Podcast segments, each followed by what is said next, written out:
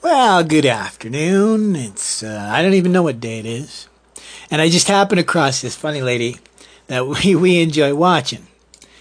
Uh, she's a big fan of possums and philosophy. It's interesting uh, because she quoted Sartre, and it's been I think I've talked to you about this. I started started um, well, I had a I think I talked about this existentialism. Uh, I was a big fan of Camus.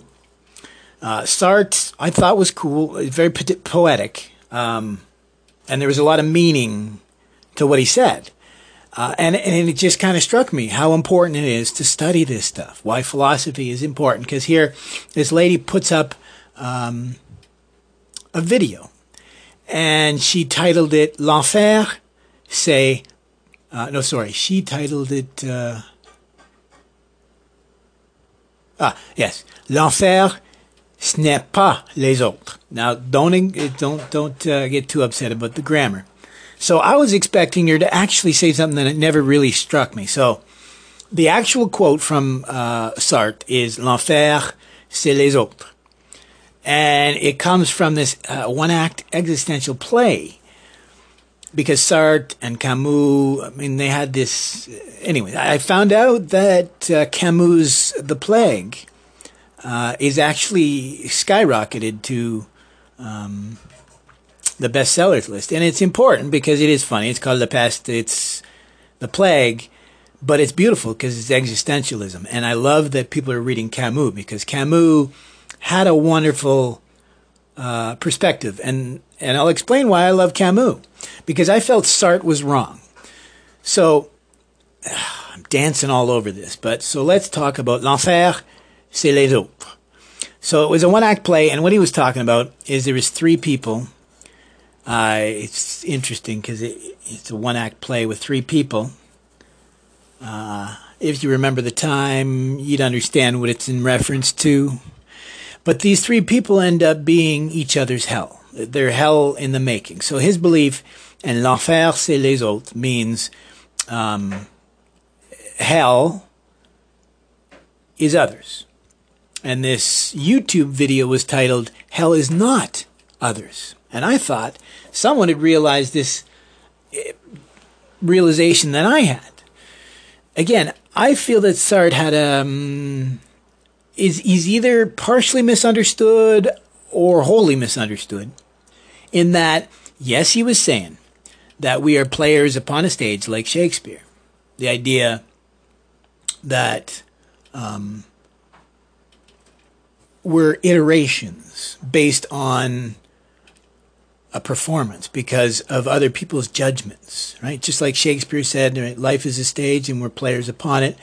This idea Sartre felt, what could we be if we didn't feel? What would the, the one self be if we didn't act based on, okay, this idea that others define us? And it made me remember Vasubandhu. We talked about this, this idea. He used the Sanskrit word upakara for something close at hand. Um, and the English word, the English word was nascent. Nascent. That means something at hand, close at hand, is same as upakara. So here, Sartre again misses this understanding, which I think Camus understood that it's the self.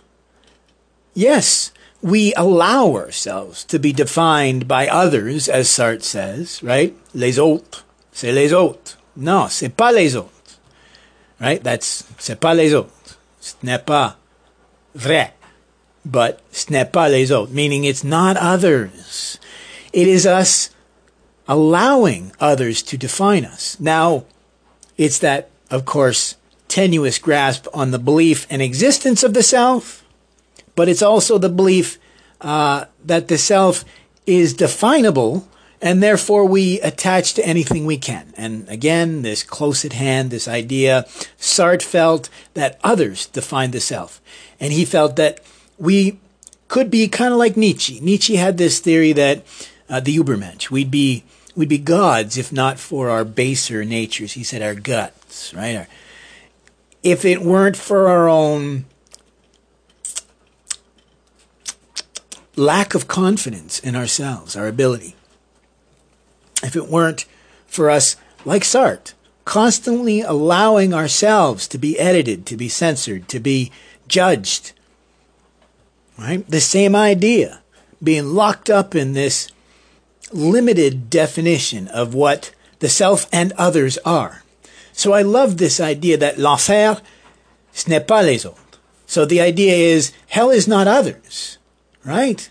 We develop this Brahma Vihara, this divine abode within ourselves, right? So Sartre was wrong if we perceive him, and you read or, or listen to, uh, and I just found this interview where he explains this. He's trying to say that if, not because of the others, but because ourselves attach to these defining judgments from external sources, that allows us to ignore some um, obvious truths, right? That the self is not really definable, and it certainly is not a permanent thing. So, I mean, you cannot allow others, plus this whole idea of perception. Um, and what I loved about Sartre in his interview, when you do read uh, or listen, you'll get this idea that he is talking about equanimity. And that's what I love. L'enfer, ce n'est pas les autres, right? Or l'enfer, c'est les autres, if you allow yourself. So that burning, l'enfer, that's another translation as a living hell or a burning, right? L'enfer means like you're on fire, immolation, an idea like that. So we suffer. We suffer because we allow others to define us, because we attach to others, or from a Buddhist perception, we, we attach to the external and we attach to this indefinable and, and arguably construct um, that we call the self. And again, I go back to Vasubandhu, who says that these objects we cling to, these judgments or these uh, relations, these upakara, or this nascent idea of the self and of others and of permanence, that's what ties us up. And if you look at the translation, you will see that that's what Sartre meant. He absolutely meant that because, hold on here, let me pause. Okay, so this is translated from the French, and it says, and I quote, the only means of defense that a man has at his disposal is to transform others, in his turn, into an object. You have to free yourself from others, escape them, in order to reappropriate yourself and the world that others are stealing from. So conscience invents this subterfuge to, to continue to exist as a subject. Yet others try to resist this attempt at subordination, which opens up a real struggle of conscience, in which I can only be recognized by others if I manage to objectify it. Sartre, therefore, has a conflicting vision of the relations between consciousnesses. And it says, Huis clos perfectly illustrates the difficult coexistence of consciousnesses, so multiple consciousness. The fact that the other is what alienates me and locks me in a given nature, which deprives, deprives me of freedom. And the reason why I want to mention this is if you look at the translation, actually, uh,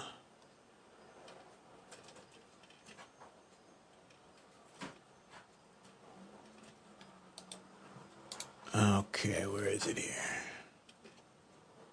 Aha.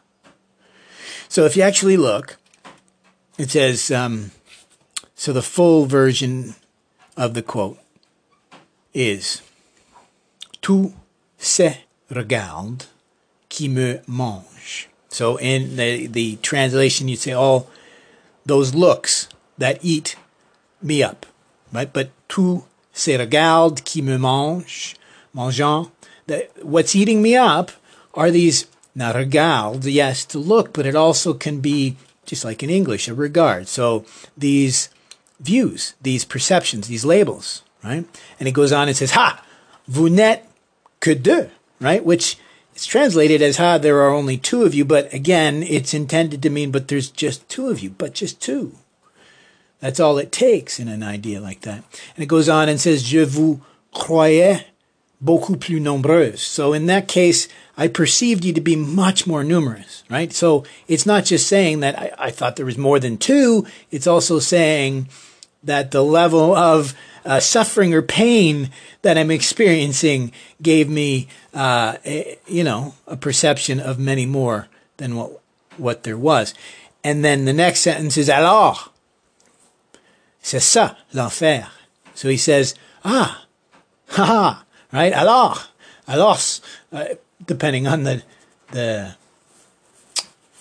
the dialect. So it means it's like eureka in a sense, right? C'est ça, l'enfer. That's that. That is suffering. That's hell, in this case, a living hell. So I would translate it as suffering. Right? Talking about this perceived um, level of suffering. And the next, he says, Je n'aurais jamais cru. So it says, I would never have believed, but cru, C-R-U. It's more of, I never would have come to this conclusion. I never would have perceived this. It's something, right? It's not a matter of belief. It's a matter of coming to an understanding.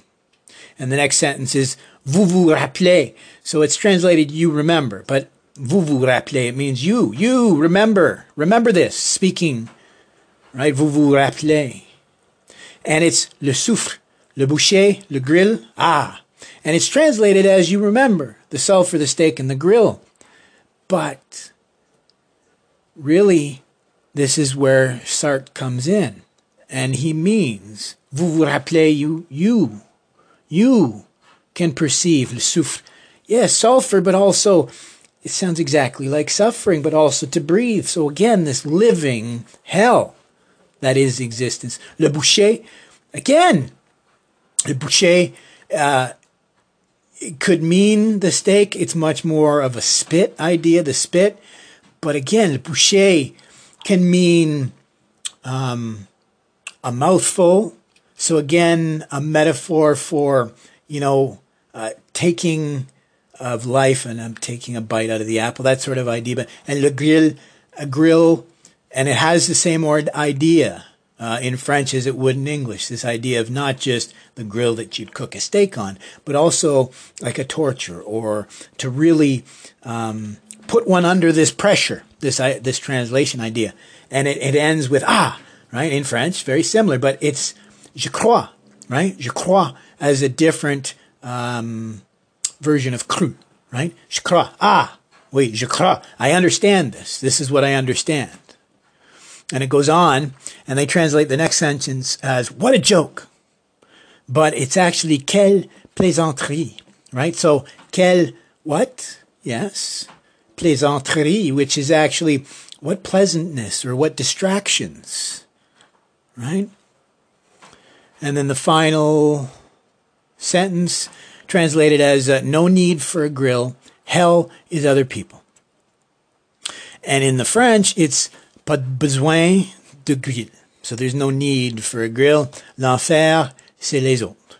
So again, there's a lot to unpack in one sentence. Pas de besoin de grill. You don't need these physical items. And that's why they had a double meaning, right? The sulfur, the steak, as well as to, to suffer, to breathe, to exist is to suffer. So there's no need for implements of torture.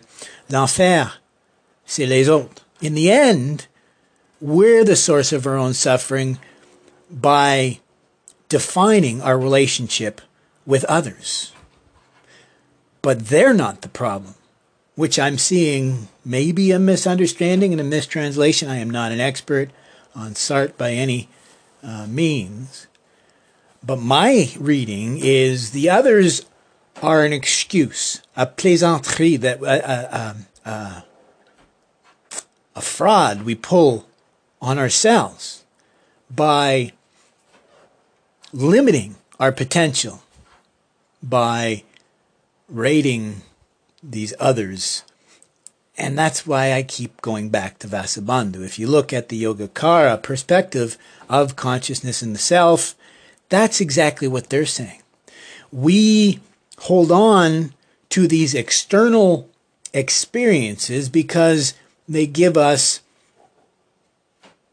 some perception that the construct of the self that we keep attaching to exists.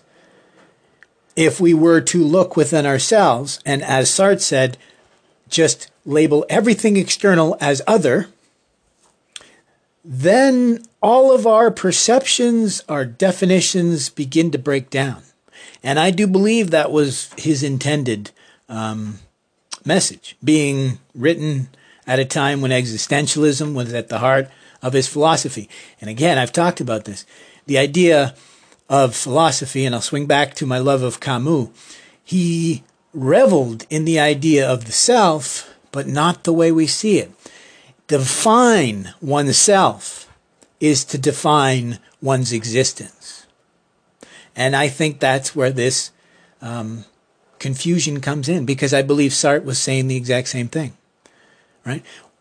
Our existence should be defined within oneself, yet we are constantly, um, well, I'll look for a big word, but we're constantly uh, oppressed. We're constantly on fire with this oppression, self imposed, of this external world, like whatever we use to define ourselves. But I digress. I think that was it.